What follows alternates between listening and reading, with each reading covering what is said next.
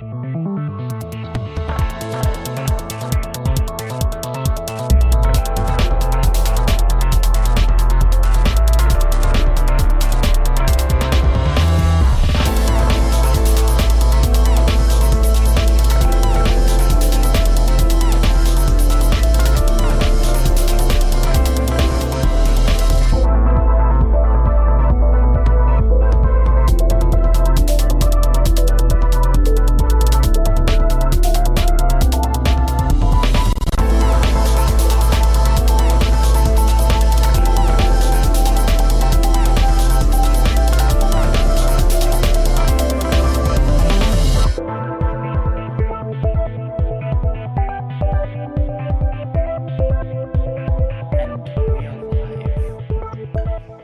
yellow thing in the right hand of the screen just popped up. We're It live. did. Holy cow. We're live. Hey, everybody. Welcome to the Flite Test Community Cast, episode 11. Uh, today we have a, I'm pretty darn excited about this. We have a really cool guest, uh, Ed from Experimental Airlines. I'm not even going to try to say your last name, Ed. I'm sorry. I'm not that good. Welcome. O'Byrne? That's okay, man. Thanks for having me. Yeah. I'm feeling the O'Byrne. There you go. Haha. How's everybody doing this fine evening? And we also have, as you can tell, did I did I jump the gun on an introduction? this is my a little bit, but that's okay. Doesn't that always happen with me? I'm always like, wait, wait, wait, I have something to say, but it always gets drowned out. I'm sorry. Go on, you can introduce me again if you want. I'll be quiet. No, it's okay. I'll be quiet. I promise. I'm going to stop. I think people know who you are. if, if they don't by now, then um, you'll you haven't been listening to the show very long. But anyway, really, how is everybody? What has everybody been doing this fine weekend? Uh, it's been raining here. It it never not rains anymore. Yeah, yeah. Raining in Virginia. Oh, Yeah. Is it the whole Northeast? Because I was reading about that potentially happening. Probably. That's very sad. I'm sorry to He don't know. He just lives in Pennsylvania. He don't know him. I, I can only see next door. Uh, I don't know what the heck's happening in New York. Oh dear. Oh dear. But anyway. Oh, this is going to be a good one this evening. It isn't is. It's going to be a Cracker Barrel. We're we're we're a little off tonight. um, well, let me let me Sorry, let me prephrase. Okay, we've had some technical issues. I was fighting with my Mobius camera, which is why I'm using my laptop camera. Um, the the QuickTime refused to start recording when I was testing it earlier, and um, the only thing that's worked so far correctly is GarageBand. So we're off to a really really solid start, and Ed has been a champion and pushed through all of our uh, testing, shall we say. Looks good to me, I'm brother. sorry. Hey, it's it's it's gonna be one of those nights. Anyway, so um, Hey, be fine. can, can we can we run through some quick housekeeping? Is that is that okay? Can we can we do that? Absolutely. All right. Well, um, Yes, to, please. to start things off, um, first of all, can we can we dive into some Facebook stuff? And can I just say we have officially broken 300 Facebook likes. Thank you all so Yay. very very much Wow. for following us. Um, Yeah. I actually have to give Flite Test a big credit for that because if it wasn't for um, their um, most recent update and pushing the content for our um, Flite Test Build Nights um, uh, current poll that has now ended, um, we wouldn't be nearly as popular as we are now. So thank you, Flite Test. Thank you, Austin Fury. And thank you all for following us. Uh, if you haven't done so already, just go on to facebook.com forward slash flight test community podcast, and you will find our happy podcast with all of the goodies in there. Um, you would have seen if you have been following us that we post all of our um, episodes, including our live links, which I'm actually about to drop that into our community cast page so that we can get more live people following along with us. Uh, because the link that I originally posted as part of our technical issues also decided to drop out. So, um, yeah, currently we are only have one live audience member, so that was my fault. I am very sorry for that. Uh, Who is it? Oh, is it Eddie? It probably Oh. is. Wouldn't surprise me if it was Eddie. Hi, Eddie. Sorry, I didn't pick up the phone earlier when you me. I was out to dinner. So yes. So anyway, uh, other housekeeping pieces. We officially are now part of Flite Test, uh, Flite Fest, Build Nights, or well, what is it? Their building series. help me out, guys. Oh no! Someone help, please. It's the Flite Test Community Cast Build Night at Flite Fest nights. Build. Man, this is getting. Anyone want to hit the reset? I tell you what, guys, we are we are going to be part of the Flite Test Flite Fest build series. We're having two community build nights.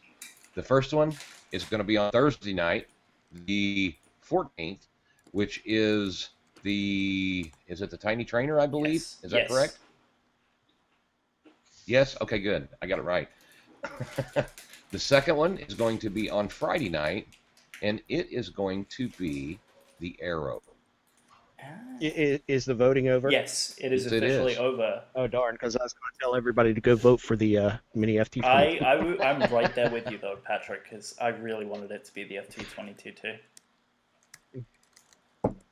oh well. So, um, so uh, continuing uh, the little bit of housekeeping um, for those of you, because I noticed we had a couple of comments um, on our Facebook feed. Um, for those of you who, because I'm going to post this in a way that everybody is going to get the information for it.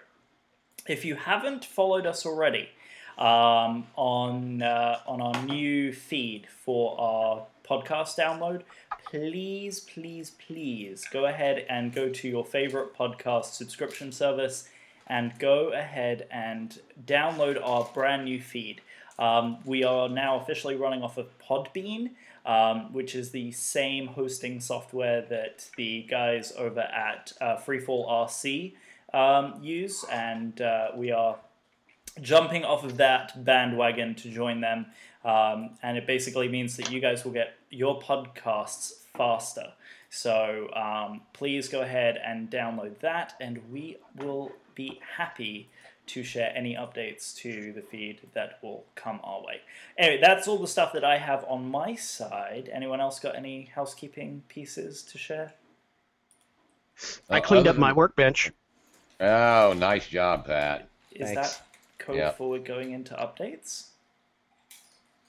No, I just you asked about housekeeping. I clicked up my No, no, no, no. Wrong kind of housekeeping. Housekeeping being business. You know, you know. Um, what is it? It's the quorum procedure, uh, Robert's Rules of Order. You know, there's a certain procedural thing that you have to do for every meeting. Housekeeping is kind of Yeah, part I don't of pay that. attention to any of that.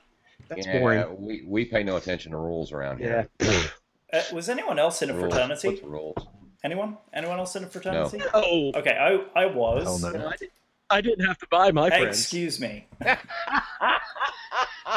Excuse me. I was I was in a Jewish fraternity. Okay, there was method to my madness. yeah, and I just silenced you. yep. There we go. See, see. Um, This this is not going well. I'm, here here. I tell you what we're gonna do. We're we're gonna skip that. Take over. We're going to go on to thank everyone that has subscribed to the uh, FT Community Cast Facebook page, and we are looking so forward to seeing everyone at Flite Fest. It is going to be amazing. So, can't wait to meet everybody that we haven't met yet there, and so looking forward to seeing everyone. Yep. And and Ed, uh, I guess obviously you're coming back because you're going to run one of the workshops there. Yes, indeed, man. Amen to that. I assume all four of us at least are coming to Flite Fest, so I'm Absolutely. Yes, pleased sir. to be there. I'm doing four educational sessions, uh, two unique sessions, uh, repeat of each. Oh wow. One, Cool. one on kind of foam board origami, one on uh, carbon fiber working. Oh. so, yeah. So, so when you say foam board origami, are you talking like making more complex shapes with foam board? Well, it's just kind of a fancy name for just the ways that I like to fold foam board and the ways that we do into Gotcha. wings, into uh, fuselage tubes and stuff like that. Very cool. so RC updates time. Has that, Okay. anyone been into uh, doing some RC? 'cause the only reason I stopped you there, Pat, is because we let's um, move that to uh, slightly later in the show during the Q and A portion. He always does that to me, Mike. I know that's because you jumped You the did. gun a lot. by quite a bit. So let's go into RC updates. Patrick, since you're come on. very, very excited to share, go ahead and tell us what have you been up to in RC the last couple of weeks? Um, I actually there there were two nice days to fly last week, and I, I flew on one of them, and then it's rained for like every other day for the last month.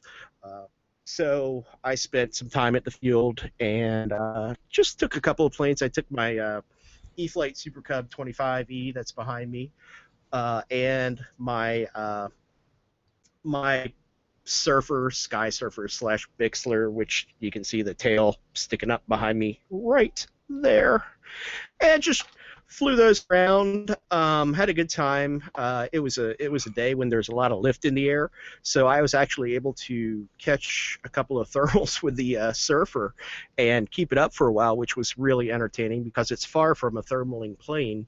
Uh, but but I realized that day how much I love that airplane. It, it just never gets old. Absolutely. Yeah. So uh, we do want to say uh, what's up to Ryan, what's going on, Eddie, and uh, Hi, Adam. Adam is saying, "Nice, Pat cleaned up his bench." It's all a rumor. Uh, that never happens, does it? Um, Mikey, I know you're super excited to update us on your RC happenings. I am really excited. Uh, last weekend, I actually got to go out and fly. Really, the first time this year, and it felt so good. I, oh my God, I spent like nine hours at the field, and actually uh, maidened a brand new aircraft for me anyway, and that's the uh, Flyzone Beaver. I probably did between six and eight packs doing nothing but touch and goes. So, and I've got video of quite a few, you know, quite a few of the touch and goes. If you guys want to my uh, YouTube channel, uh, it is the magic ones, and it's it's all it is. I mean, I had nobody to film. I set up my GoPro, and then just flip touch and goes, just one right after the other. It was it was so fun, so Uh, relaxing. I love days like that where you just get into that. It's kind of like a Zen thing. It's it is. Yeah, it's it- awesome. That's exactly what it was. And of course, I did. Uh, oh, I might as well tell this story. So I also took the uh, Radian as well. And uh, Pat, I might have told you this already, but uh, so I took the Radian and was so excited to be at the field. I uh, put the wings in it, on it, put the battery in it, got it all ready to go, hand launched it, and watched it fly about 20 feet, and then the wings folded up. Guess what I forgot? I forgot to put the spar in the thing.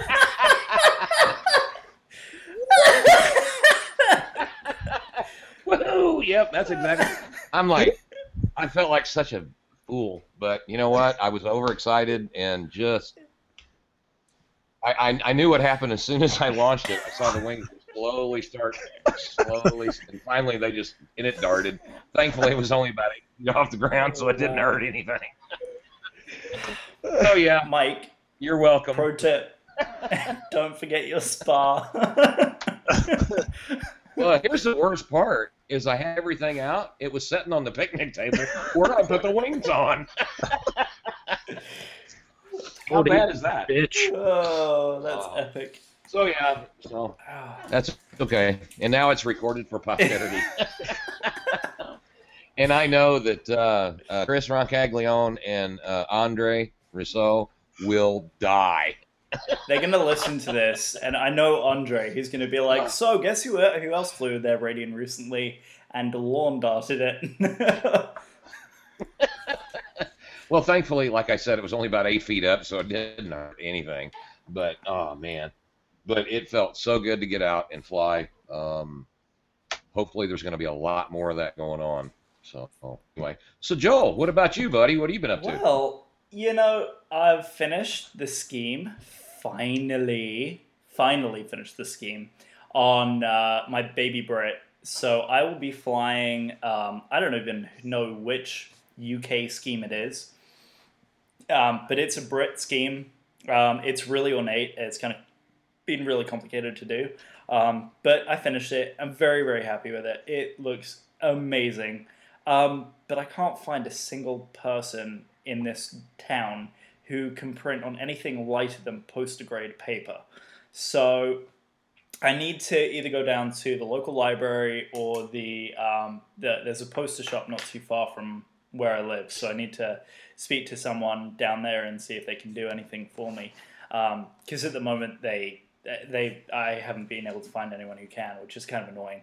Um, but once I find that, uh, then the baby Brit will be on the bench. Um, but last weekend on uh, the that one, Allison's birthday, um, her best friend took her out shopping, and so that gave me a couple of hours to go out. And I have found a brand new flying field. And for anyone who follows me personally on uh, the social medias, aka Facebook and Instagram, you will know that I have in my current professional inventory a DJI Phantom 3 Professional. And so that is the field that I maidened that particular craft.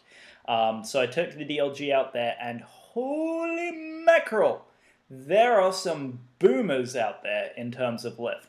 Um, and I, for one, uh, the the guys can attest. I have never ever tried. I've never thermaled before with the DLG. I've gotten it up. I've sailed it back down, and the longest flight time maybe was about forty five seconds.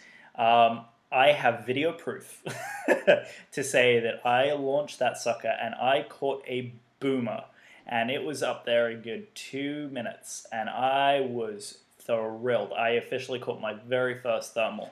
So I was very, very, very happy with that. So uh, yeah, that's very cool, man. Awesome. That's exciting. It stuff. is, and because you know the the thing is with DLGs is once you once you launch it, I'm terrified, and Dan can attest to this because I, killed his previous DLG doing this. Um, I have a thing about letting it go all the way into a stall. I do not like like getting it all the way into the edge. Now the mini DLG.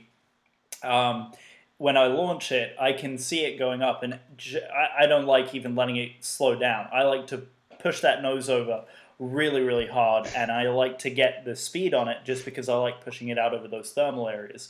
As I was doing that, I, I saw the wingtip move, and I was like, "Oh, that's a thermal right there," and sharply turned the. and the other thing is with the with um, thermaling, I've noticed is the faster you respond to anything that you see in the wings, the more quickly you're going to get into those air currents and you're going to play in those rising currents of air. So, yeah, I learned a couple of th- a couple of really crucial things. I, I may have caught three or four after that, um, but then I just got too dang tired because yay Florida, we're back at 90 degrees again. So, all being said, um, I had a great day of flying, but I haven't been able to get back out since. Um, but I've got some uh, small projects on the bench um, before Flite Fest, so I need to get my Explorer done and maidened. Um, it's all finished. I just need to actually put, you know, linkages and so forth on all the servos. Um, I need to button up everything on my uh, mini Mustang. But other than that, that's me. I'm very, very happy with progress so far. So this week I'm going to have some time to work on those little things. Cool. How about you, Ed? What is uh, what has been going on in the world of RC on your neck of the woods? Oh, not as much as I wish I could say. Uh, the latest project is, I guess you could call it a pylon racer ish kind of design. It's a 50 inch wingspan, symmetrical wing, tapered, which is weird for me. Um, CF boom, and just the tiniest pod that I can get all the electronics in, uh, battery, receiver, and so forth, which is, that's become a challenge in and of itself. Mm-hmm. But the idea is just to be able to haul ass around, maybe break 100 miles per hour with foam board, which I think would be a, a small coup. Nice. So it may I'll probably maiden it once or twice here, and then break it out at Flite Fest for nice. real action. That's fantastic. So looking forward to that. Yes. It's just way overpowered four cell. That's my first foray into four cells. no way to break uh, in a four cell like a hundred mile an hour plane. why not? Right. Exactly. That's great. Um, got my own little WTF entries: a high lift, a blown wing, and then a very large wingspan twin pod, twin boom, kind of crazy. It was going to be an aileron less design, or not to fly so well. So I'm going to put some ailerons on it and see if I can actually just make it fly around really slow, really long time. Um, maybe an hour and a half would, would be nice. Yeah, I, I definitely want to get into the uh, blown wing with you uh, when Joel says time appropriate to do that. Okay, sure. Um, I think that's code for Patrick is chomping at the bit, and can I, he please start asking the questions that we have lined up? And the answer is yes. Go ahead, Patrick. You can start. Us oh, off. good, good, good, good, good. So yeah, I mean, since you mentioned blown wing concept, uh, if you guys, if Mike and Joel, if you guys haven't seen this video, um, basically what it has done is he he's taken one of his uh, tubular, square tubular uh, fuselages, put an EDF motor in the front of it. It's open in the front, and that blows air in, and it's ducted to the wings, which are of course hollow. They're folded uh, foam board, and he's got I don't know a billion little holes along the the uh, peak of the wing, and blows air back over the uh, the sec- the rear half of the wing, and I, I assume Ed, what what you're going for there is to uh, as the angle of attack gets higher and higher, you keep air uh, stuck to the wing as opposed to separating and stalling. Yeah, that's the idea. Um, if, you, Okay. if you haven't already, Google up uh, Jetwing, which Mhm. was a design out west, and I saw this in Denver about six months ago. I was on a business trip, and I stopped by the aviation museum there, and it was a very, very small plane, like Cessna sized, and it had a, a jet motor, and it vented off some of the compressor air and did just what you described. And it could apparently fly about 40, 50 miles per hour. Um, used car gas, um, or or some means that they could follow and land on roads and fuel it up from from cars, and um, could fly really really slow, land really really short. And that was kind of intrigued me.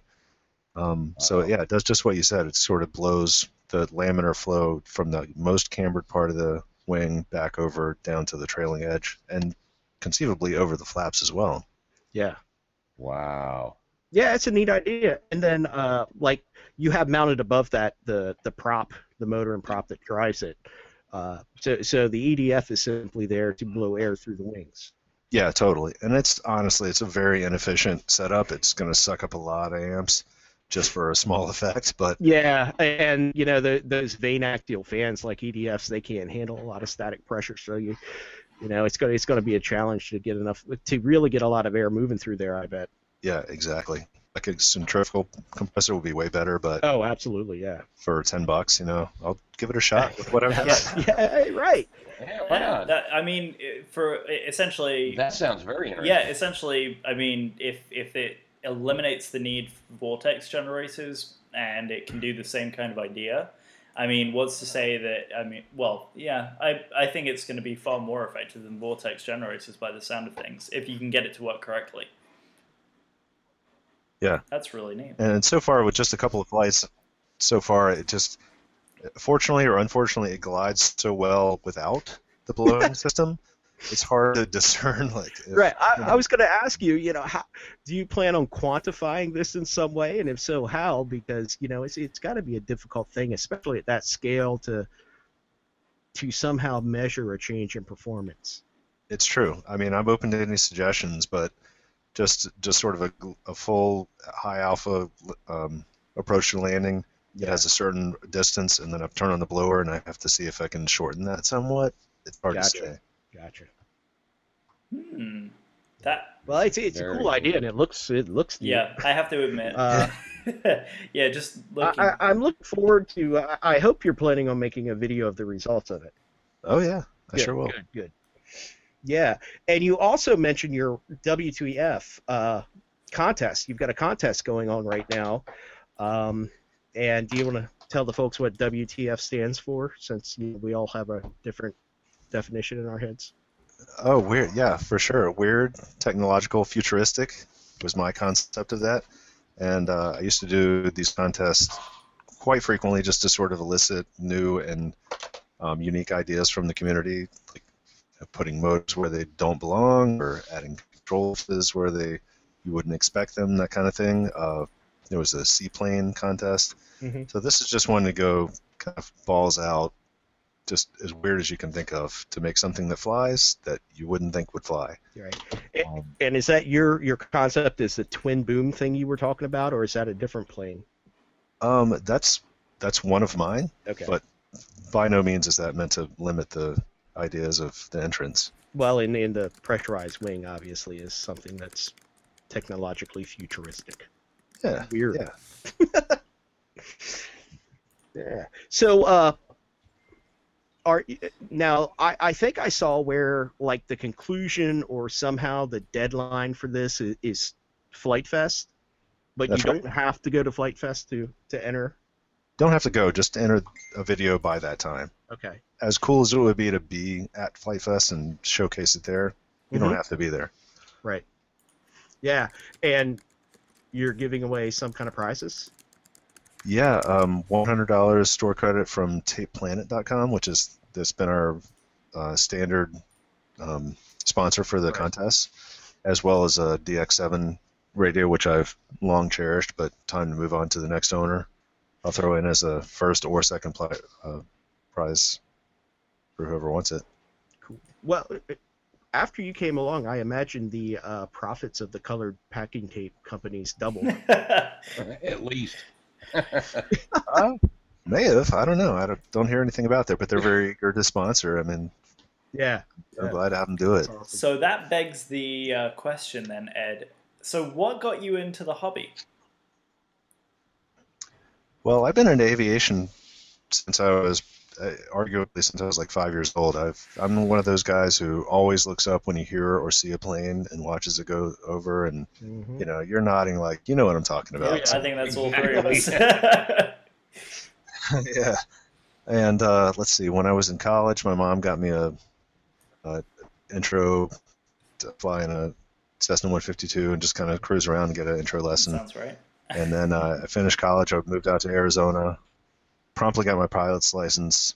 Uh, flew around 152s and 172s for about two or three years, and then decided to get into aerobatics. Oh wow. So I said, well, for aerobatics, you need to wear a parachute. So why don't I go do a parachute jump, just for fun, see what that's like? And then that became my main thing for about three or four years, skydiving. Hmm. And then uh, did that for a thousand jumps or so, and then I was out camp- camping with a friend, and he had a slow stick. Just a friend who was not in aviation at all. He was a like a, a dirt bike and dune buggy kind of guy, and he had a slow stick. And I said, "That that's cool. That's electric. It's fifty bucks. Perfect. You know. So that signed me up for a slow stick. Uh-huh.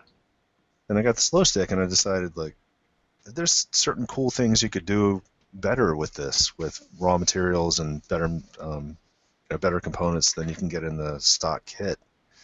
So that led me into a Dollar Tree foam board. And uh, I tried a bunch of different foam boards, some heavier, some stiffer, some more expensive, some cheaper. But you know, Dollar Tree foam board I think is the cheapest and the most versatile. Yeah, I think that's you, I think you were probably the first guy that I ever saw that was really big into using it. Yeah, cool, cool. Yeah, I tried other ones first. Um, let's see, Hobby Lobby is very stiff but very heavy. and Very you couldn't heavy. bend it. And I got the Dollar Tree foam board. And I was like, huh, it's not very stiff, but if you bend it into a three-dimensional design, then it gets really strong Mhm. in certain ways. And so um, that's how I bent it over into a wing and said, like, man, that's pretty that's pretty spot on. And that replaces a lot of like KF airfoils and like slab airfoils that d- just didn't quite do it for me, having flown scale aircraft and um, microlight trikes. Mhm. Yeah. Do you? Uh, I saw something on your video somewhere. You look like you were flying a like a, I don't know, like a powered hang glider or something like that. Do you, do you own a ultralight or light sport or anything? Yeah, I, I did from 2001 to 2010. Okay. I had a trike, which was a weight shift Mhm. microlight, might call it, or um, light sport aircraft. so two seater ran on avgas or sorry car gas and uh, could land in about five or six hundred feet. Very versatile, very fun. Uh huh. Um, still took up a lot of time. So when I got married and started having kids, and when the like eight hour weekends turned into four hours, turned into two hours. It was more amenable to go flying at the park than go flying with your buds, you know, gotcha. so scale. So it was a lot of fun though. That sounds like a lot of fun. Yeah, someday I'll have something like that. I yeah. so so you you were saying you started dabbling around with um, the Dollar Tree foam board. Um, so at the time were and this is obviously long before Flite Test uh, came along or um, other channels um, that came along. So what what was it about Dollar Tree foam board that you were then like, okay, well, I need to do something to increase maybe the strength of this thing or make it a little bit more water resilient? What then kind of led you towards the packing? Uh, I'm going to call it this: the packing tape revolution. Oh well, thank you for that. Um, I saw it on another channel. It was some, somebody meticulously covering an already built plane in colored pack tape. I don't know where they got the packing tape, and I can't remember the exact plane, but just just very tediously covering it strip by strip by strip. And I said, man, I do not have the patience for that. But what if I take the whole piece, just cover it all at once, and then cut it down, keeping as much as I can into a wing or a fuselage and so forth, and that that worked for me.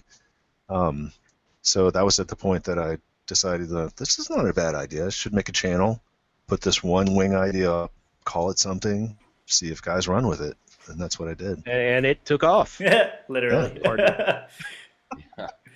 Yeah, literally took off.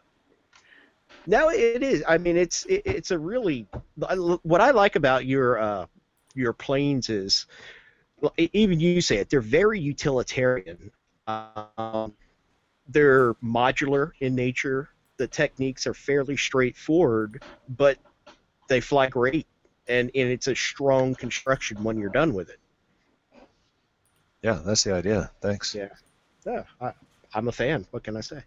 at the very least.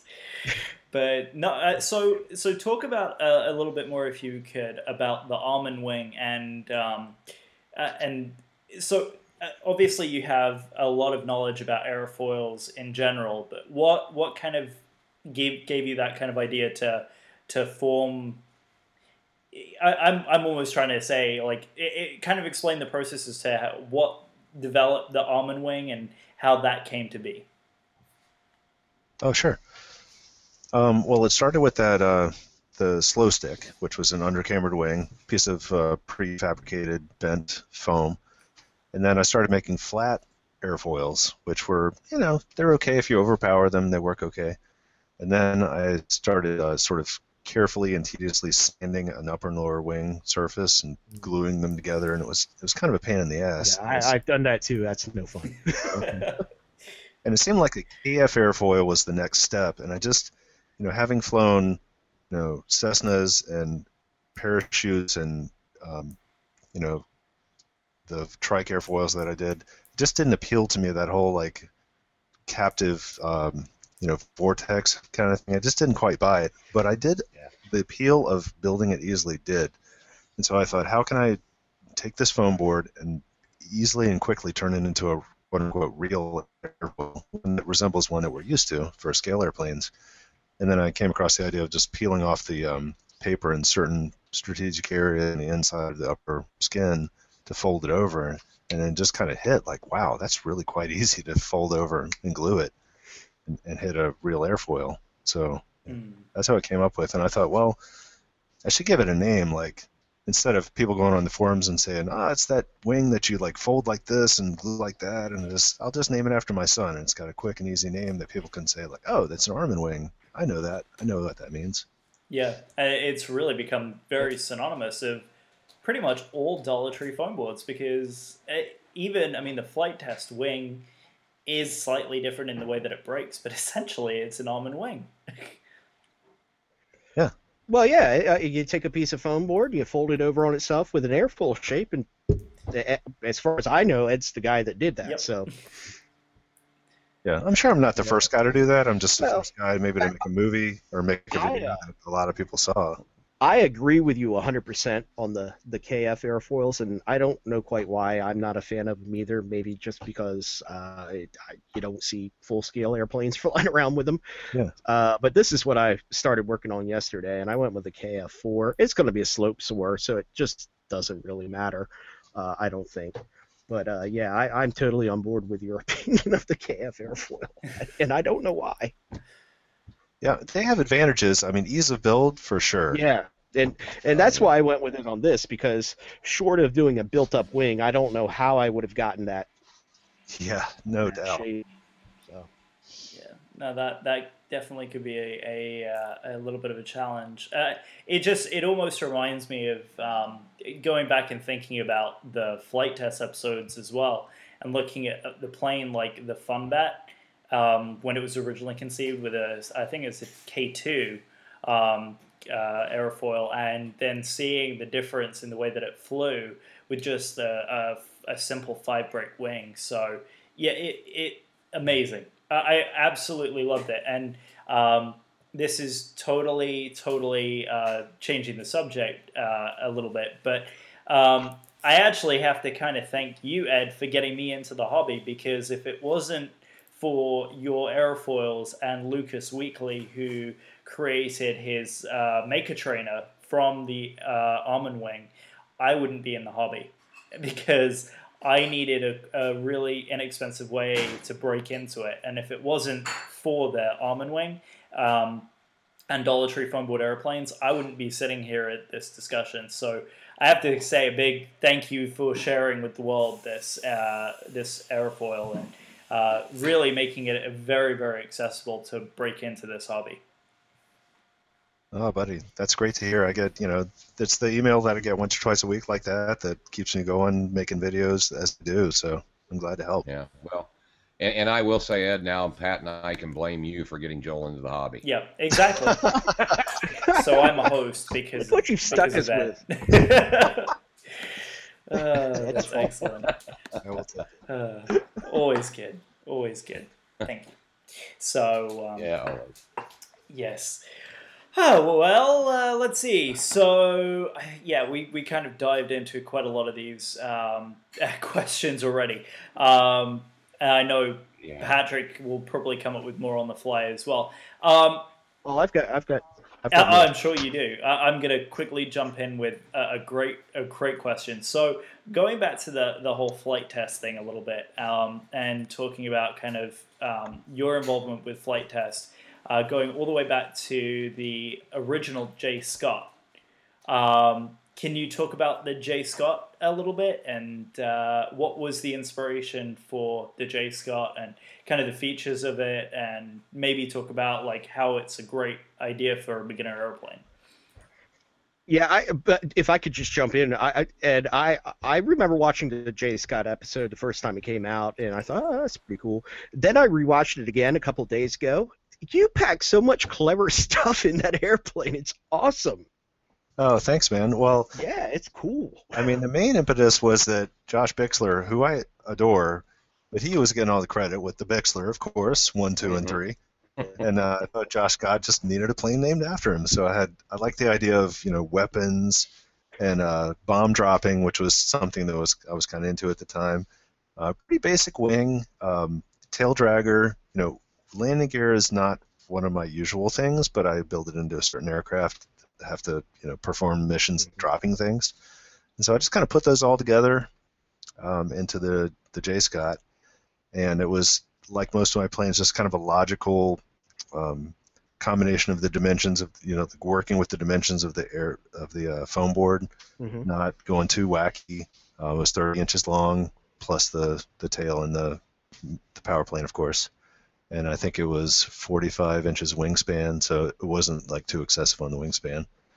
And um, I had some really great help on the graphics by a guy I met who entered one of the contests, Roman Serebryakov, who was just naturally talented at creating the the uh, graphics that resemble Josh, and the uh, Bixlers that it shot down, the J Scott shot down, and other stuff. And I just that really like put it over the edge, making it look cool. So Yeah, That was- I, I, just kind of want to go over. I've got a little list here uh, of some of the features that I thought were really cool in that. First of all, your drop bay that could carry an entire soda can was was pretty cool. Um, you had a folding wing where the spar slid out. You could fold the wing up for transportation, unfold it, slide the spar in. Then you had another piece you you put in and it capped it and held it all in place. That Right. was really clever.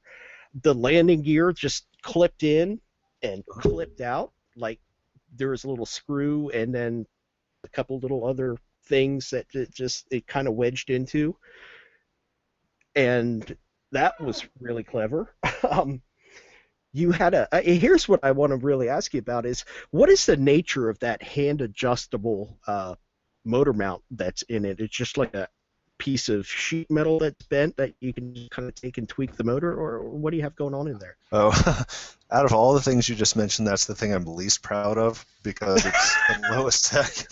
It's, it's just a little piece of um. Okay, to back up a little bit, when I lived in Arizona, I live in Virginia now, but many people have swimming pools, and of those, many of them have saltwater swimming pools, and the chlorine generator for those pools is a sort of a stack of titanium plates coated with rhodium through which electricity is uh, pumped, and that turns uh the salt the salt in solution into chlorine. Okay. And so once in a while these things die about every three or four years, and so you can harvest these. You have friends, you have your own pool, and you cut these things out. So it's like a two millimeter piece of titanium, and that you can bend into an L shape, um, drill holes into it, and then screw your motor to that, and then mount that inside your plane. So it's very light, and it's just the right amount of flexible so that you can. It's it's stiff to accept the motor, but you can bend it if you need to get a little down thrust, a little up thrust, right or left. It's very handy stuff while I could get hold of it, but now I've got I've got what I've got from Arizona, and that's the end of it, I think. Oh, okay. Huh.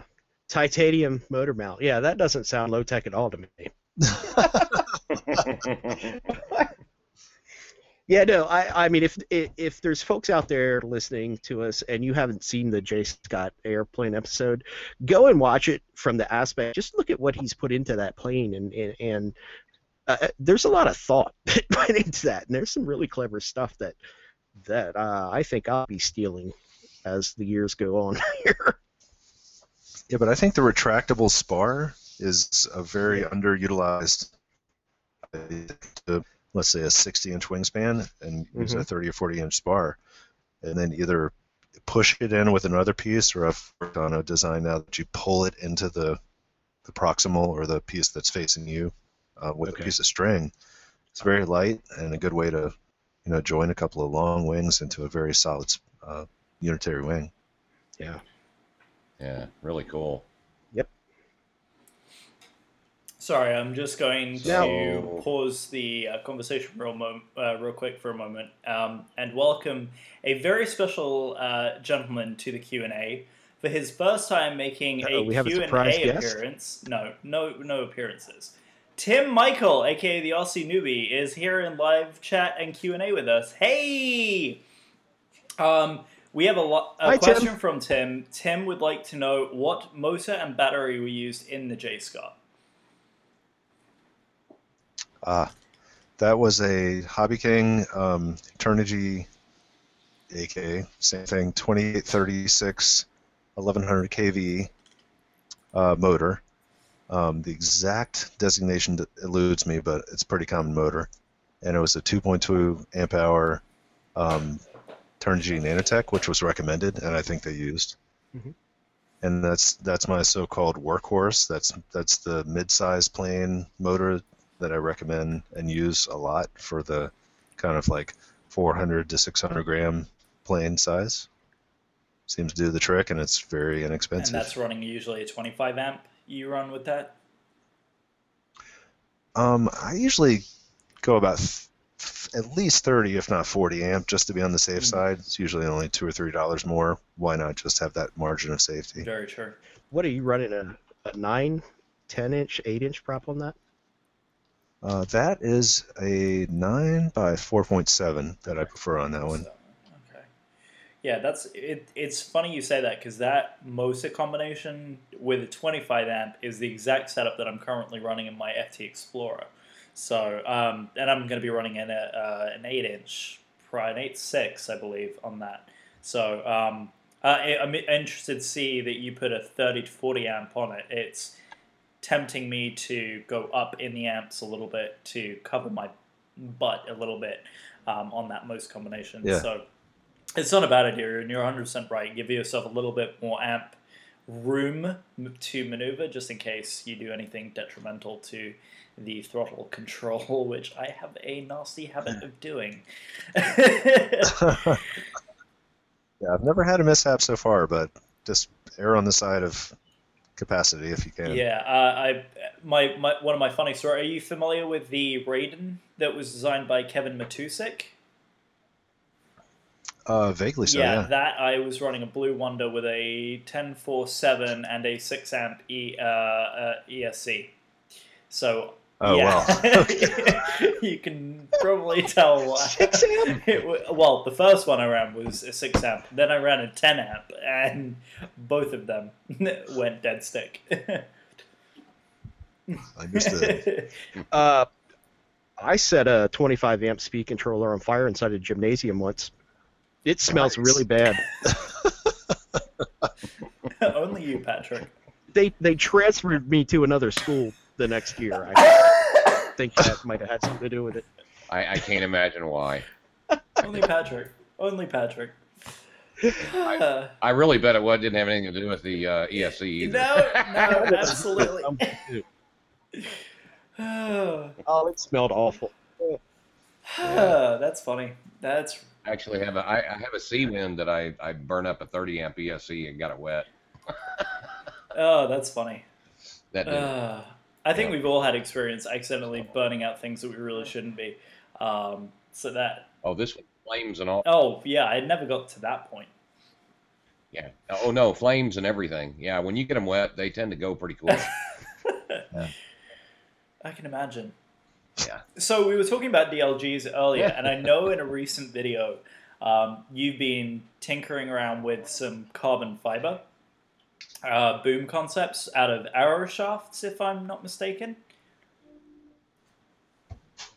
Yeah, I mean, originally I used carbon air shafts, and lately I've been using some sort of more proper carbon fiber tubes from Radical RC and whatever source you like, but they seem to be much better quality, about the same price, and longer. But I am desperate for help with uh, DLGs because I have no experience, no guidance at all, and that's sort of piecemealed it together. So, Uh, there's this guy. His name is Josh Finn, okay. and uh, we might be able to put you in touch with him. This this guy is he's pretty sharp. And Dan, who was on before we started recording, Uh-huh. he he has a lot of luck with him too. But uh, Josh Josh Finn, he just uh, a couple months ago was over in was it Romania He was- yeah. competing Mhm. for uh, the what is it the FA1 indoor endurance. Mhm. Uh, he was like one of three people on the United States team. This guy's pretty.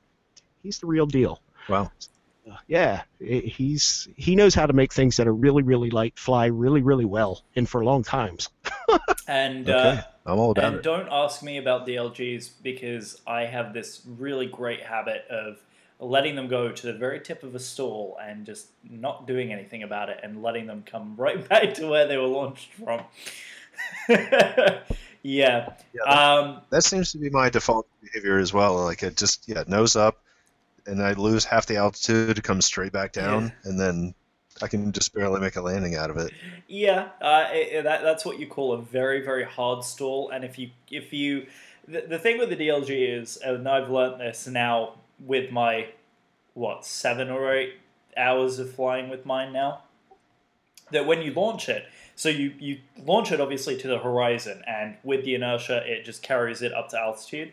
So when you get to, I'm trying to do this to the camera, but also explain verbally so that our uh, audio listeners get a sense of this. When it goes up to the peak, almost the very, very peak of its um, uh, altitude, just before it hits the stall, is when you're supposed to porpoise the nose over and then just to give it a little bit of down, just to take it and give it a little bit of airspeed as you go into your thermal hunting mode. Um, and what um, what I found is, um, with me especially, because I I get very scared of that. Oh, it's it's thinking about hard stalling and coming start coming back this way. Is I've been actually launching and just to practice putting it in and just about 75 80 feet just pushing that nose over and just keeping it on Hmm. that level trajectory now that's not the proper way of doing it from what i've been told by josh and dan but comfort level it definitely makes it more comfortable for you to get into that thermal hunting mode when you do that and i've noticed that if you give yourself a hard enough toss that you can actually get it to when nat- kind of naturally porpoise back over. So you you'll kind of see what happens with the nose as it starts to come up and then slowly drop as you as it's kind of climbing out of it. And that's when you'll you'll want to push that nose over and then it'll come out of it. And i'm sure that i've explained that horribly and josh and dan will both correct me in time. We'll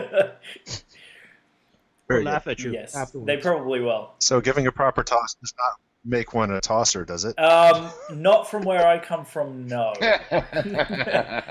I I will determine. I will give you the full definition in post show.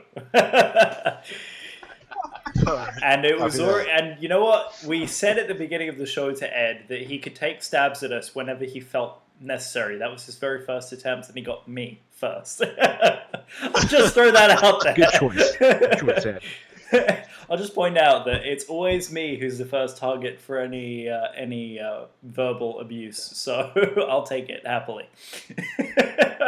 Very good. Uh, I don't mean to take away from your perfect explanation uh, of trust me, DLG flying. is not perfect. That was another good one, Ed. oh, that was not perfect at all.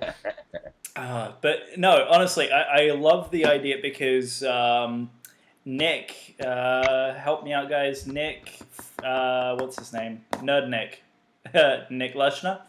um, yeah. is well was last Yeah. year for a short while uh, tinkering around with a foam board DLG also, um, and I was interested to kind of see where your comparisons were, um, because yours actually uses a full Armin wing, just a thicker cord, a thinner cord, um, and he had sandwiched two sheets just like this. And he'd done the the tapered front, so it was very it was very very narrow Dollar Tree foam board wing. So I'm kind of interested to see where your Dollar Tree foam board DLG evolves as time progresses. No, excuse me. Sorry about that. I'll edit that out. Nah, leave it in. and, and and by the way, since we're on, since since we're on talking about like thermals and all that kind of thing, uh, looks like Susan Connolly is asking if we have any thoughts of the new Radian XL, and I will speak to this only because I have a Radian and none of the rest of you guys do. Not that I can see anywhere. um, so trying. oh no, I don't I'm, see any. I'm Okay. attempting to get one. I'm I'm giving you a hard time. I'm almost there. Give me a few Um, weeks. Su- Susan, I uh, um, I like the looks of it. I like the size of it, especially. Um, I'm a little uh, interested to see how that three-piece wing's going to work out. So, um, I think it could be a fun airplane. If if it if it flies any original Radian, this thing's going to be a ball to fly. So we're kind of waiting to see when that actually uh, gets released and when it comes out. I'm sure that uh, actually the Flite Test after our guys will probably have one really quickly, and uh, I would say by Flite Fest 16, I will probably fly one. yeah, we'll So, probably see a few show up there, I would imagine. yeah, I, I would say so. So anyway, um, hope that answers your question. Um, I'm banned from things that are large, so that will not likely be in my inventory. Now, uh, Mike and I were actually talking about the uh, XL a couple of days ago when when we were on the oh we were hanging out on the Google or thing or whatever we were doing, and uh, my first thought was, I don't know, the Radian's such a sweetheart of an airplane. Why would you feel the need to go make it any bigger? Or is it going to be any better? And Mike, your opinion is bigger is better because you know Yep. you like size because that's how you are. Yes. same I can't. A- any- Um, anything larger flies better. That's Yeah, that's all all, there is to it.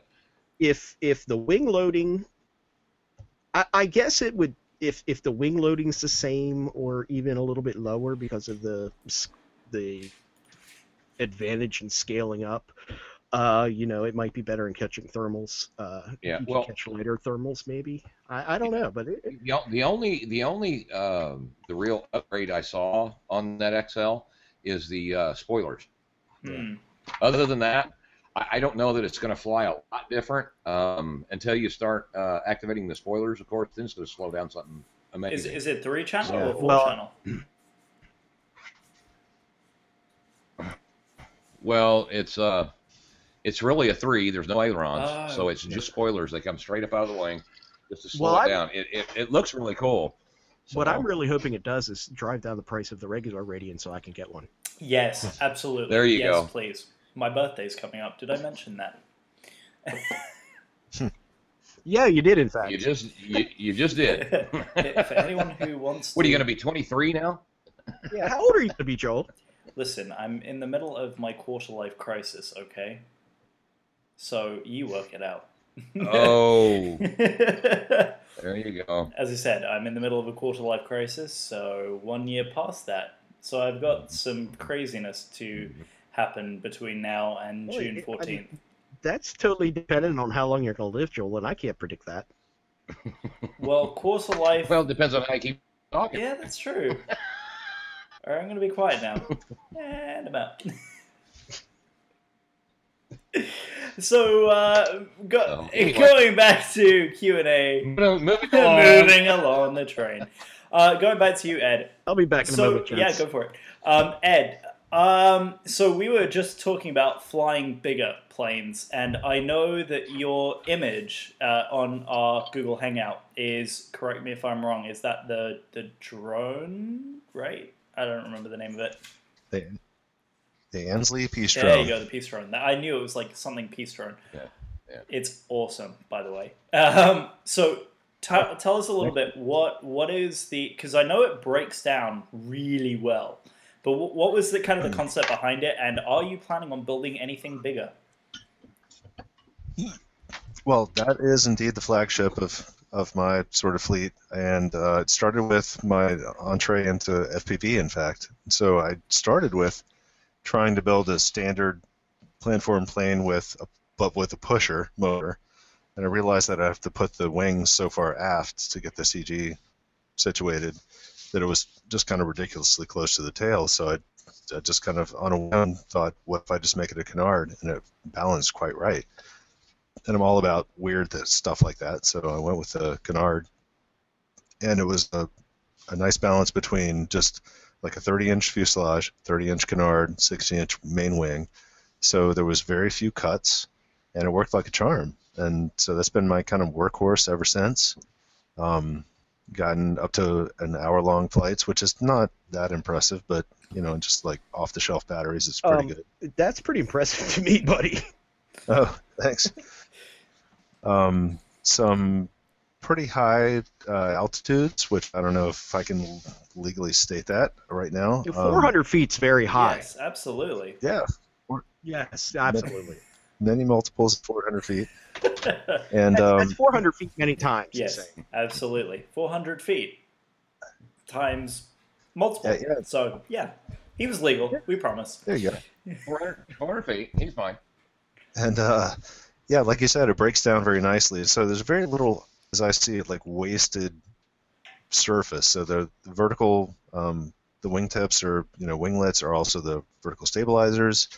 Uh, there's no tail per se, and the whole fuselage is populated by electronics if you need to, or batteries and so forth. So yeah, it's kind of nice. Um, So really, if you were going for something that would be really inexpensive and, and something that you want some some hang time out of, that that sounds like it would be a good platform to say be I don't know an aerial drone for mapping or something like that.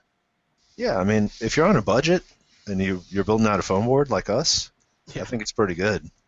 Um, I was um, recently approached by a, an NGO in Switzerland um, to build a, a drone for them to monitor certain like humanitarian situations around the world, Wow. wherein they wanted to very cheaply just you know fly a camera over like refugee camps or war torn areas and kind of take a look. and then fly back home, or just take the video and then crash the thing because it's so cheap. Right, disposable. Yeah, so So are you are you working on that? I built one for them and sent it to them, and uh, have to see what they think about it Oh, so far. Wow, that's, That's exciting, awesome. man. That's really exciting. Very cool. So the, Yeah. the the question: Will you build it bigger?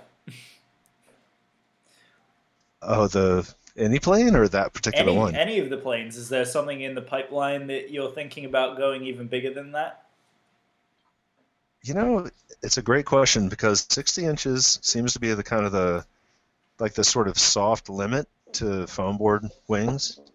Um, I've built up to 120 inches, but it was very sketchy um, to get a spar that was strong enough to support that.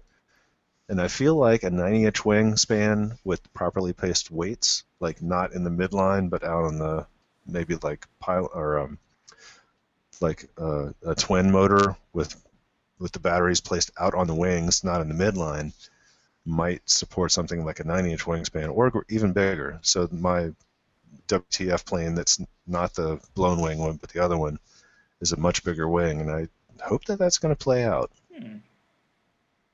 in a bigger wingspan. Yeah.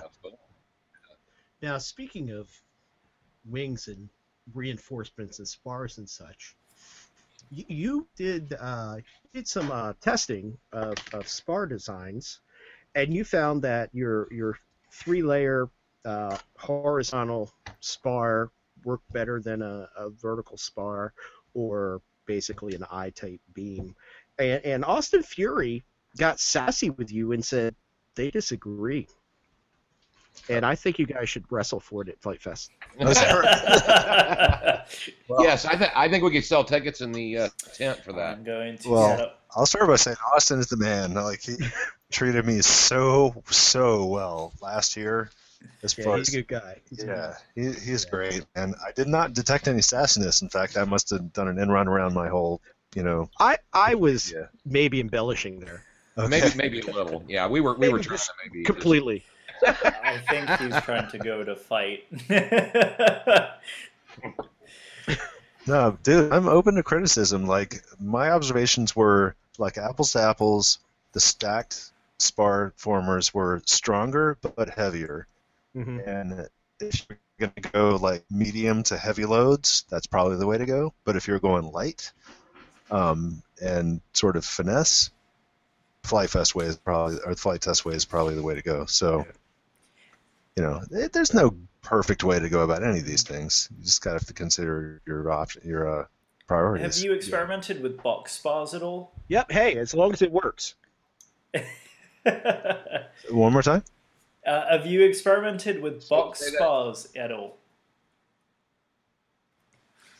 Actually, no. That sounds really enticing, but uh, so far I've just done foam board or carbon fiber. Yeah, you would need a pretty thick wing. You would be looking at something pretty darn large, I think, if you were going to go. Well, look at carbon fiber box tube would be fine on a regular sized uh, plane, but if you were going to go Dollar Tree foam board in a box, that, that I think you're really driving the airfoil thickness, which drives the core, which drives the plane, and The, the thing I'm thinking about is because experimental airlines is all about the, the concept of doing tubular structures using either the full length or the width of the foam board.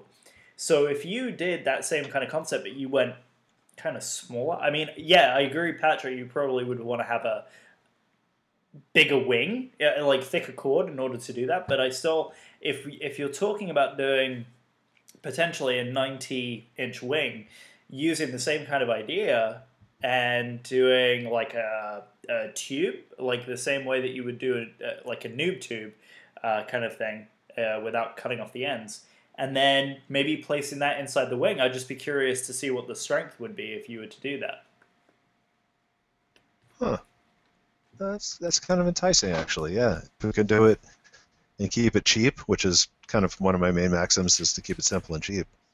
Yeah. I kind of like that. It's just it, it made me think about it because you know in planes like the Mini Guinea, the help me out guys, which other ones have it? Um, the Mini Guinea, the Explorer to a certain extent, the FT Arrow, all have like a, but they don't complete the box. You only get kind of the the tabletop on top of the bottom surface of the wing, and then the the airfoil sits on Yeah, top. like. Right, right, right. Yeah. I'm thinking because you specialize in the in the tubes, if you could come up with a better way of doing that, but you would get, I mean, for you, depending on how you do it, you could potentially get longer than 30 inches because if you go at a diagonal, you'll get a little bit longer. But I don't know. I'm just, Ah, I'm just that. That's me throwing out there. yeah, you should run with it, man. I don't know. I, I've got so much going on between now and Flite Fest. It's probably not going to happen for me. But you're welcome to take my idea and run with it.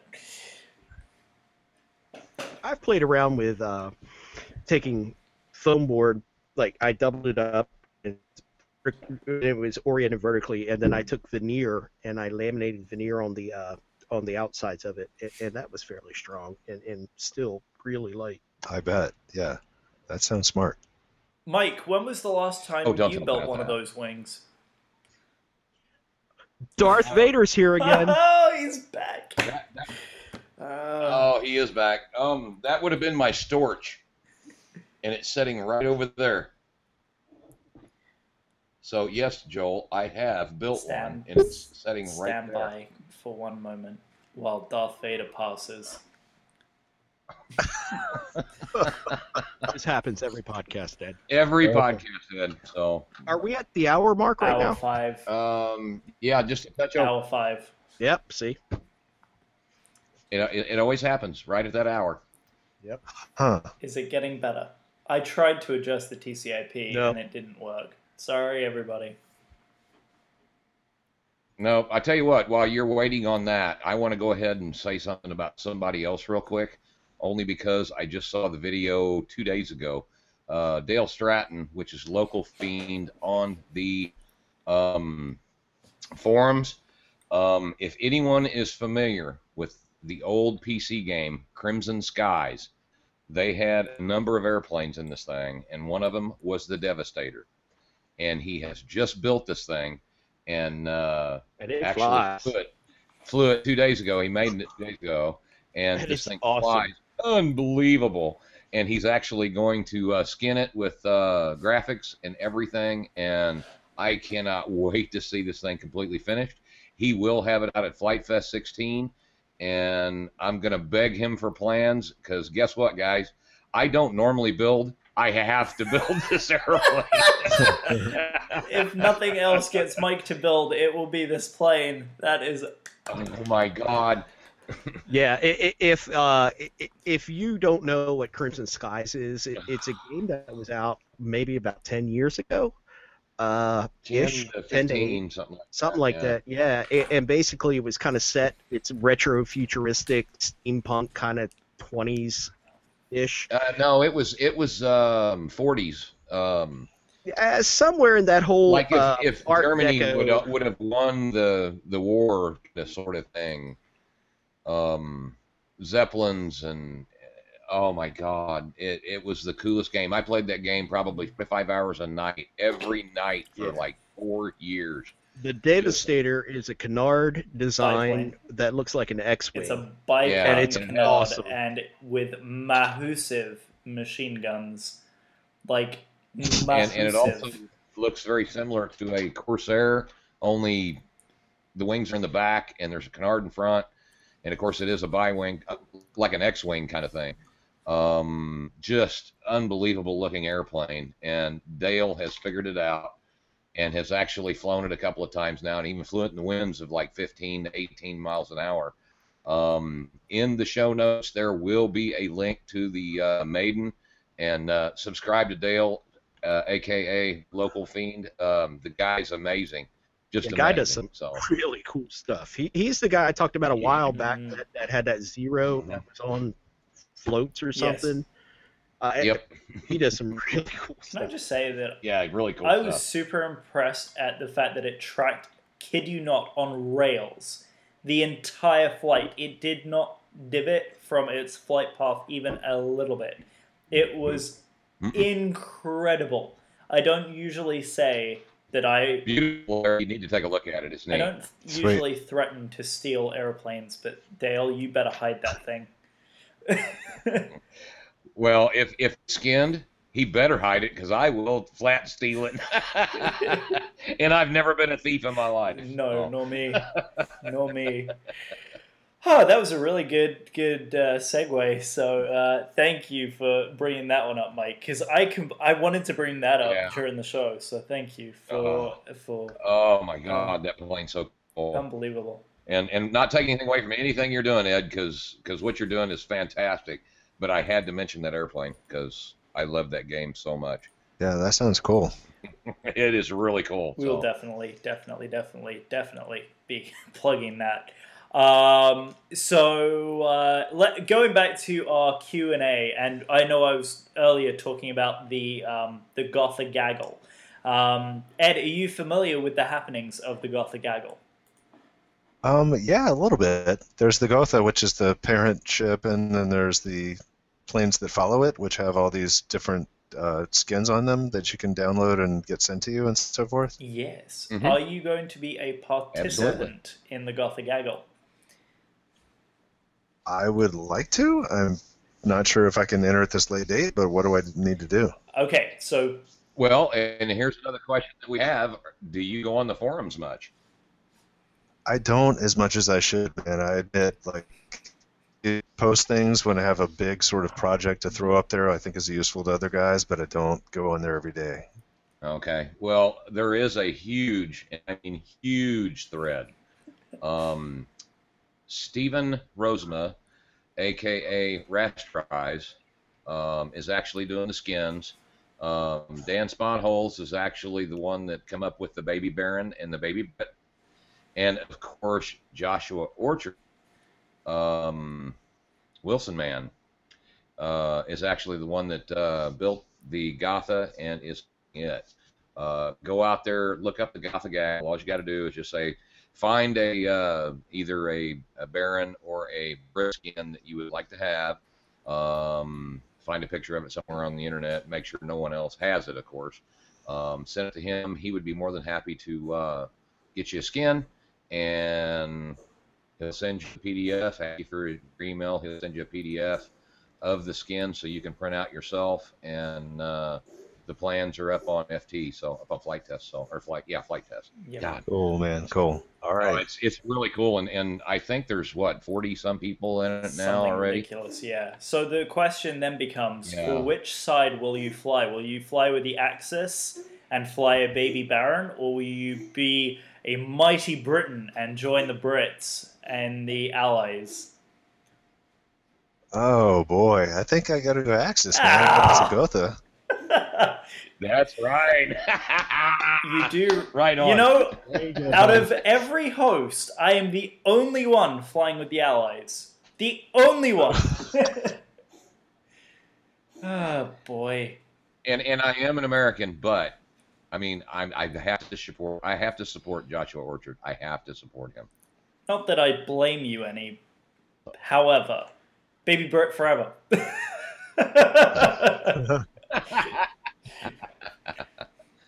Yes, and if But yeah, it's it's going to be a cool thing, and and I do know something else too, and I don't know if it's going to happen. So we're kind of waiting and see what happens. But uh, apparently, in 2008 at Nall, I believe it was, um, they had 99 airplanes in the air at once for one minute, and it was a uh, some type of a world record.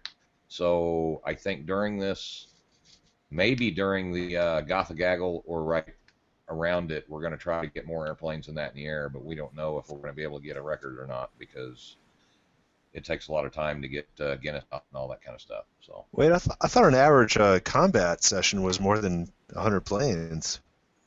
I thought so too, but I mean, I don't think we ever made it official. So Oh, oh we can crash that. yeah, you have to actually. yeah, Well, exactly. yeah, just get a good combat going at Flite Fest. I'm sure that will happen.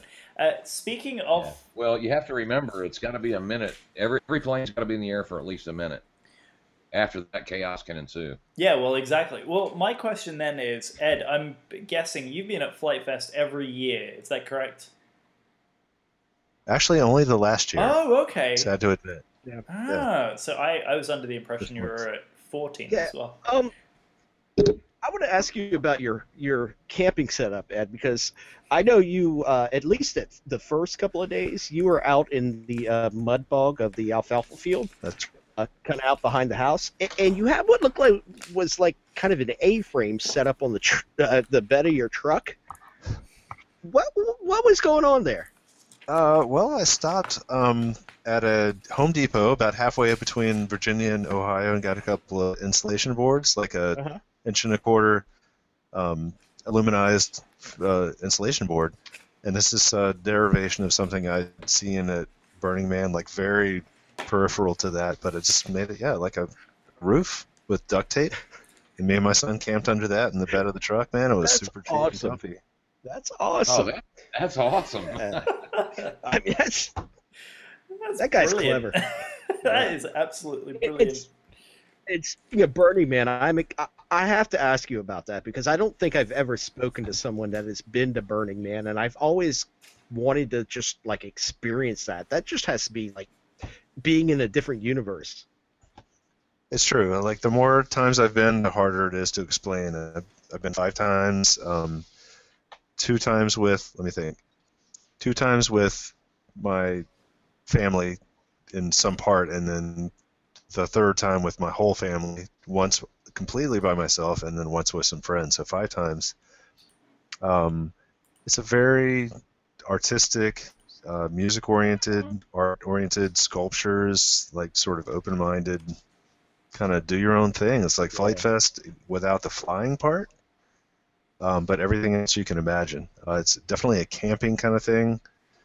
Um, very hard to explain. I encourage you to watch some videos on YouTube and Oh, I, I have. I, I would love Yeah. to experience it. I it's just so different than your day to day experience that I, I think it would be amazing. It is. I mean, the main paradigm is nothing is for sale, which is a relief, except for coffee and ice. Um, Yeah. Everybody's self-sufficient, so you're on your own per se, but everybody kind of relies on each other, which is kind of you know flight festy too. Yeah. Yeah. And every and whatever that the thing is that you do that you enjoy the most is the thing that the community appreciates the most. So at Flite Fest, it's like it's flying and building. There, it could be building a huge burning sculpture or um, some interpretive art or playing music and so forth. So it's Riding a two person bike around naked. yeah, whatever You, whatever your thing is, that's where you do it.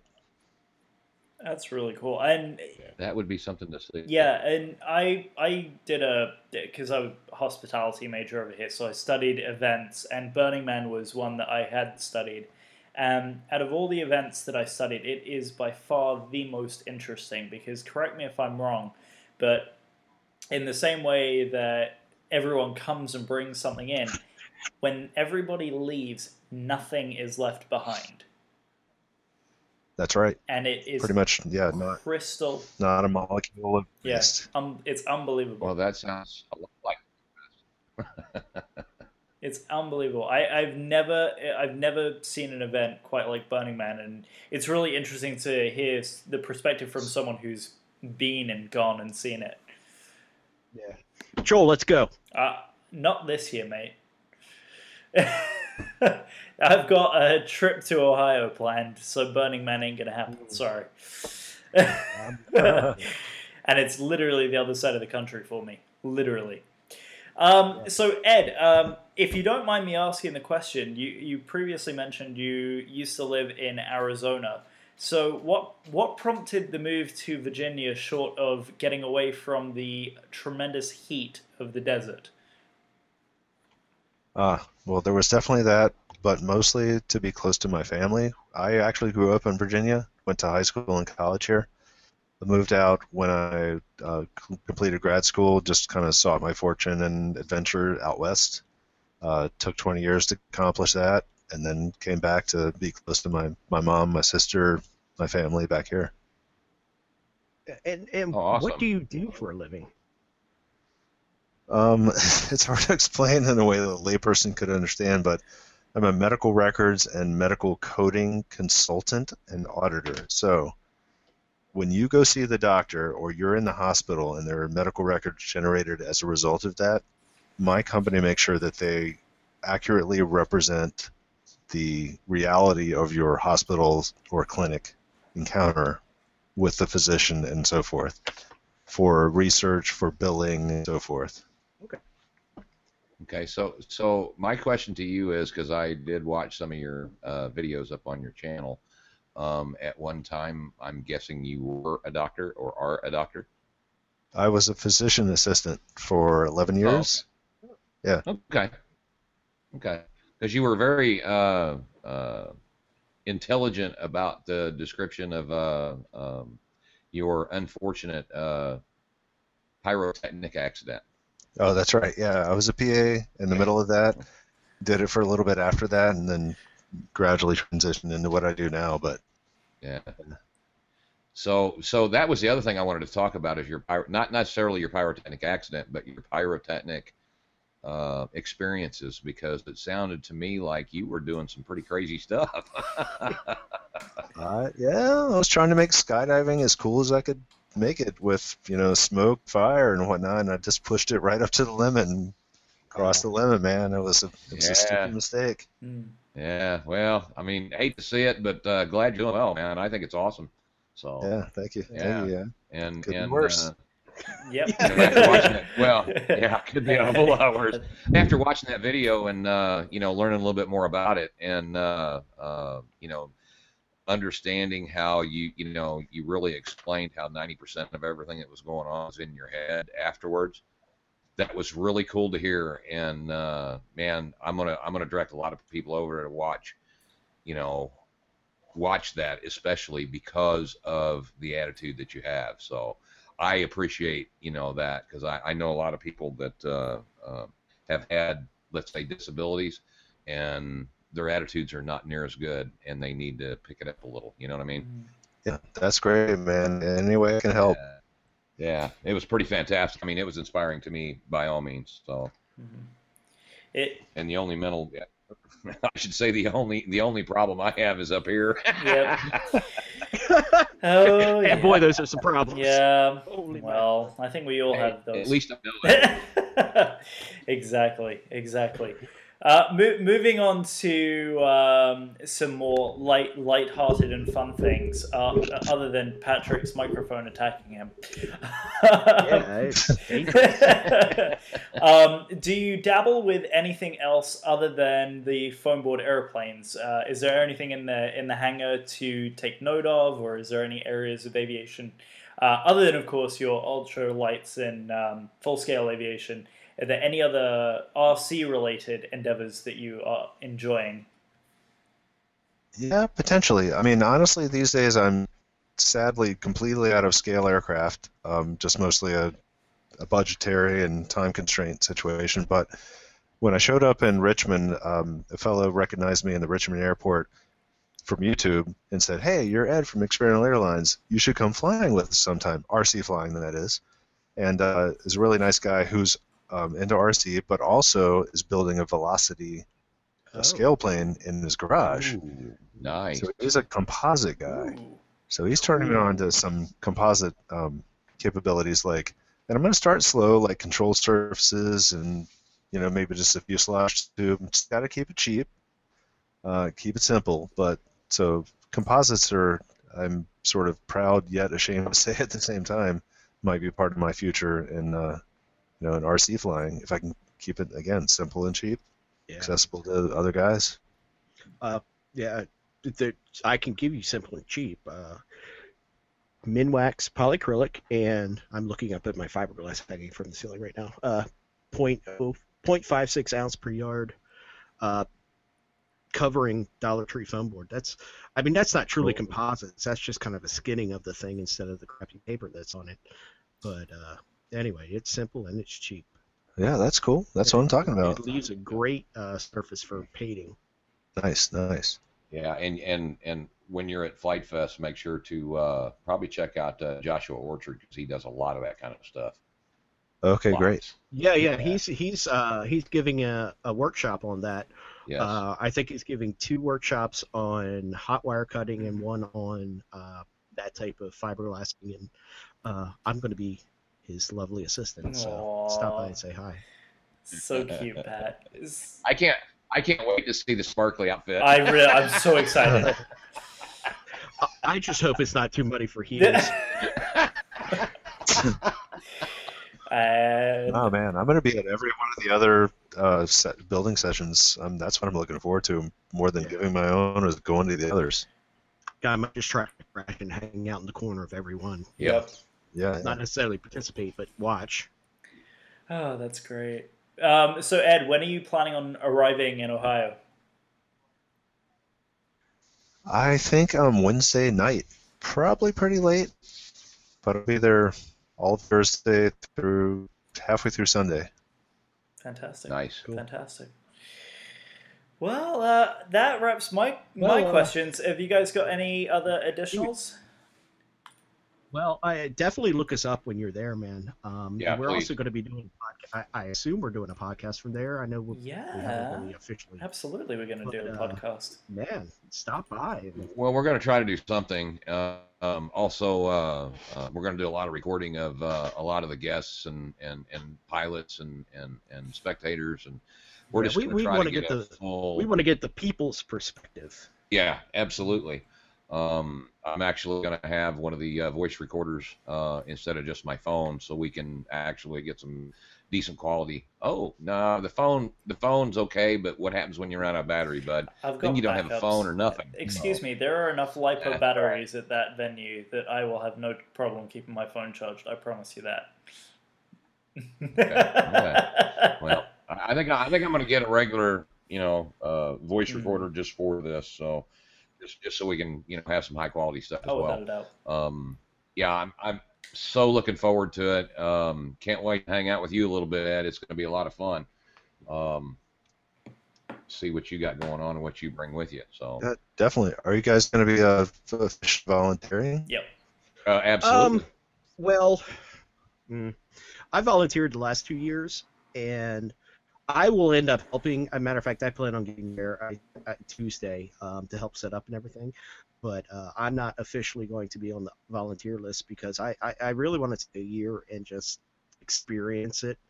Uh, like the last two years, last year I only flew one airplane, and that was Mike's Radian. Um, so I, I kind of just want to be selfish for a year and you know experience it from the whatever side of things. Yeah. But but he he he really isn't going to be uh, not volunteering because Oh and, yeah, I'll, I'll and, be and I'm gonna well, never- but I, I got to plug I got to plug some of our stuff too. Um, while we're talking about flight Exactly. test, because uh, of course uh, the Flite Test community podcast build nights again are Thursday and Friday, and I know we're going to be at least there for witty comment, if nothing Yeah, else. wit- witty Wow. commentary and uh, somewhat assisting because let's face it, how helpful can we really be? well, Not how very. helpful can I be? I don't build them, so. uh, yeah. But uh, yeah, I want I want to give a big shout out to uh, Ben Greenwald and uh, uh, Eddie Black. Um, also to Tommy, I'm going to say Amour, even though it's Tommy Armour. Um, we're going to say Amour Love. because Or uh, sounds sexier. yeah, it, it, Tommy Love. Tell me that. but uh, but yeah, we're, we're, we've got uh, we've got uh, build nights on Thursday night and Mhm. Friday night. Really looking forward to those, and uh, of course, I'm going to be working the registration and then probably be doing some shuttle driving.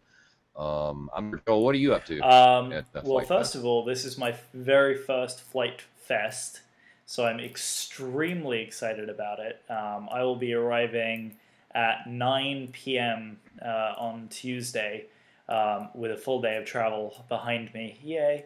Um, but I will be. Uh, I don't know if Andre officially has me on the lists, but I will be on the build tents and registration. Um, so I don't know exactly if that's official yet, but that was my request. Uh, so I will obviously be uh, floating for our build night uh, on both of those two, um, either as part of the witty, plucky commentary or assisting those guests who will be building the airplanes um, because whatever Ben decides to throw me on, I will happily do it. Um, but yeah, no, my goal of Flite Fest is to really kick. And if not, Yeah, exactly. You know, uh, kick back and enjoy, kick back and enjoy the event. Um, I will be uh, camping, so uh, it, it's going to be a really, really good time. And even though Patrick is going to yell at me for it, my entire fleet is coming with me. nice. So, uh, what what about you, Ed? Are you volunteering at all, other than the uh, uh, build series stuff? yeah, I plan to. Um, build tent sounds great. I'm not really sure what the official destinations are, but you know, just uh, yeah. And have you not signed up? I haven't yet, Oh, okay. but will. I'll make sure that uh, uh, knows you're coming, and uh, build tents is going to be where you'd like to be. So we'll at least get that. And if you get on, uh, if you get on the forums, uh, there's a place. Actually, if you go out to uh, flitefest.com, Uh-huh. place to volunteer, and you put it in there, Mhm. and I'll make sure he knows that you're going to, and hopefully uh, you'll get. I won't say preferential treatment, but Oh, yeah, yeah, probably I a little. think- Uh, yeah, let- we'll let- try to move it that way if we Do, do we have the. Cool. I mean, I can't promise anything, but hopefully uh, Andre can. Ed, uh, what, what's your forum username? My forum username I think is xair. Okay. Excellent. Okay, cool. And uh, Ed, if people want to get in touch with you, um, obviously they can follow you on YouTube as Experimental Airlines. Um, but how else can they find you? Uh, that same name at gmail.com is the next best way. Just to email me straight up. Uh, comments and remarks are they're fine on YouTube, but not the most direct. I don't have a chance to check them very frequently, so uh, Gmail is the best way. Fantastic. And do you go on the socials at all? Are Mhm. you an Instagrammer? I'm sad to say I'm not, man. I think I'm two two or three years past the demographic to do that.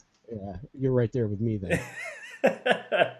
I'm a youngin. I Guys, come on. I'm 52 and I do it all, but I don't do it enough. Yeah, well, Mike, it's okay. You're forgiven. I follow you quite well, and uh, you put a good number of clips out there. You're good. You're you're Yeah, uh, do a little you're bit. an unofficial Instagrammer in some capacity. You're better than Patrick. Patrick doesn't post anything. I don't Insta anything. I have Facebook. That's it. That's enough for me. Yep. Yeah, nothing he does in it. No, no one wants to follow Patrick anyway. Let's face it. Why would they? so, uh, with that being said, uh, I think we're getting ready to close out for the night. Uh, we're getting on an hour and 30 minutes already. Um, so, uh, where, where can everyone find you, Patrick? Facebook. That's it. Facebook. This- Patrick Sean Murphy. Patrick Sean Murphy. How the script. Look me up, bitch. You can also find him posting frequently on the Flite Test Community podcast page. Oh, on the forum. I'm Earthside Teach. That's I teach. Yep. What about you, Mikey? Where can people find you at? They can find me on Facebook as Michael Finley. They can find me on forums at Magic. They can email me at themagicone at gmail.com. Um, I don't know. Instagram is, uh, I think, Mike Finley. Um, Twitter is Oh, the Magic God. One. He has every Uh, social platform. I think that's about it. Yeah, I got lots of them. it's okay. I'm on Google, um, you know, and of course, of course, I'm always on the the Flite Test Community Cast, Facebook, and Google, Yep. and YouTube. Resp- Oh yeah, my YouTube. Don't forget my YouTube. Go out and watch my uh, the videos. touch and goes with my. And don't worry, we'll we'll we'll, How we'll, we'll, that we'll sound? Touch and goes with you on Beavis. oh, I have a plethora of show titles to choose from tonight. Oh boy. Okay. Alrighty then. Well, uh, as I finally jot down the name of our last show title potential, um, the uh, you guys, if you are receiving messages back through Facebook, you can thank Mike for responding to our direct messages through Facebook.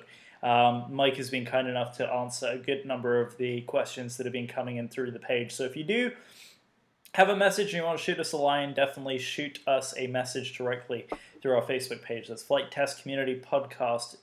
And uh, Absolutely. um, yeah, Mike will be very happy to answer those questions for you. Um, if you want to get in touch with us, feel free to send us an email, ftcommunitypodcast at gmail.com. You can also follow us on Facebook and Twitter at FTCCRC and on Instagram, same thing. You can find me at Ickle Joel on um, on the Google Hangouts, and uh, I also go by JCannon614 and uh, JACRC on the forums, so you can find me in there. With that being said, um, we have uh, we're gonna do. Mikey, what do you think? We should plug the next couple of shows real quick.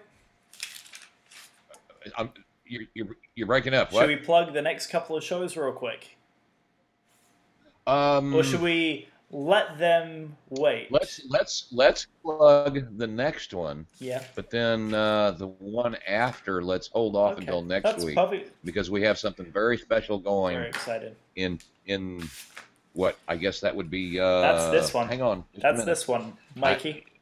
That's this one, isn't it?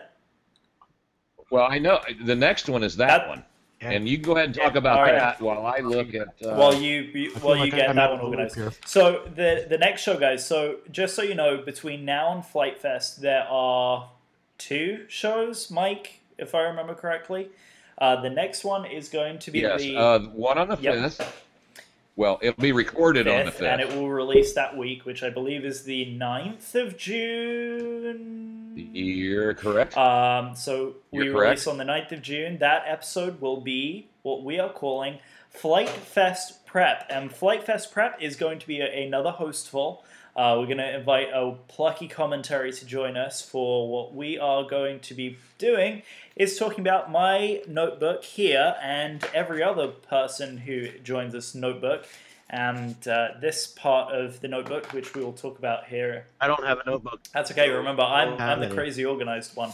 And what that show will be about is preparing for large RC events and what we plan on bringing with us and how we organize ourselves and what we plan on bringing with us and how we plan on packing our vehicles. So that is going to be episode 12. It will be a hostful, Wow. and that will be live recorded Yes. on June 5th. So please join us for another YouTube episode on the 5th of June. Once again, we will probably go at 8 p.m. unless something changes. We will let everybody know. hmm And then the next show, which I won't tell you a whole lot about, but it will be recorded on the 19th of June, released on the 23rd. And I will give you a bit of a sneak uh, preview only in the fact that it will include one of the Flite Test members. So please stick around for it. It's going to be very important for you to listen to if you're going to Flite Fest 2016, but it will be fun to listen to anyway because who doesn't want to listen to us, right? Exactly. Oh, another milestone, real quick, before we wrap up the show. Guys, we are back to our numbers and we have officially surpassed them. We are at 15,000 downloads as of right now. So 15,000 total downloads. Oh, nice. So thank you all so much for listening. Is is that just from? Is it just from Podbean or is that? That's from total. That's everything. Everything. Okay. That's absolutely That's total of everything. well, that's fantastic. So- So, Thank you all. um, Mikey, do you want to close us out for the evening? uh, yes, I do. But before we do that, I do want to thanks. Th- God, I can't even speak. I want to thank Ed so much for coming on and uh, being with us and being a part of this. Um, we appreciate your time. Uh, we really uh, uh, want to say thank you and thank you for all the work that you do with uh, the airplanes, man. You've done just some unbelievable work. So thank you so much for coming on. Yeah, fellas, thanks a lot for having me along. It's been a lot of fun. Yeah, thanks for Oh, putting up, up with us, man. Uh, I, I definitely look forward to uh, talking to you at Flite Fest this year. Uh, we actually met in the soybean field last year. I, I met you and Armin. I, I found your plane after combat and Oh. gave it back to you. But anyway, Well, gracias for that, man. Do it no, sir. yep. And uh, yeah, we, we met, but ever so briefly. But I do have some photos of you and stuff. Uh, matter of fact, on this uh, on this podcast episode when it gets released. Um, the picture that I uh, had taken will be on there, and it was from Flite Fest last Thank year. you, Mike. Uh, so um, just just know we are fans. I mean, it's not you know we, we're not kidding. yeah, absolutely. Truly are fans, man. So uh, greatly appreciated for everything that you've done, not only uh, you know just for us, but but for the hobby as a whole, because you've brought a lot of stuff to the Yeah, hobby. you, you really have. I mean, uh, I, I was pretty geeked out about talking to you because you've done really, like Mike said, you've done a lot, and, and I think you're one of the pioneers of the Dollar Tree foam board, which is such a you know inexpensive way to go Mhm. that it's gotten a lot more people into the hobby. And, Uh, thanks, guys. I'm just another guy who made some videos. That's all the credit I can Yeah. take, man. Thanks. though. well, if it but, but you've done exactly, if as it, as they've said, if it wasn't for you and if it wasn't for Make Magazine and uh, you know Lucas Weakley, I wouldn't be in the hobby at all. So uh, thank you. And, as the funniest story is, is as I was looking through those Make articles when I first saw it, you were the very first YouTube channel that I hopped onto, and I was fascinated from the second that I started watching. So no thanks to all of your content that I am fascinated with Dollar Tree Foam and all of its capabilities and getting me into this hobby. So thank you very, very much. Uh, very cool, man. Good to hear it. So, for everyone else out there listening, uh, we want to say thank you so much for listening and pushing us over uh, a thousand downloads. Um, everybody uh, out there, please keep listening. Please keep subscribing. Please like us. Rate us on. Uh, uh, Please like iTunes. us. yeah, please like us. The ratings in iTunes are really important. Yes, yes, absolutely. But but we do appreciate what you know all the support that we've had from everybody in the community. Um, just thanks a lot, guys. Uh, and by the way, Ed, you will be getting a T-shirt for being on the show. So, uh, and you will receive that at Flite Fest. All right. on. Yeah. so, so again, thanks everybody, and uh, we will see you on episode twelve. Thanks again for listening. Have a great night. Good night, everyone. good evening. Good night. Adiós.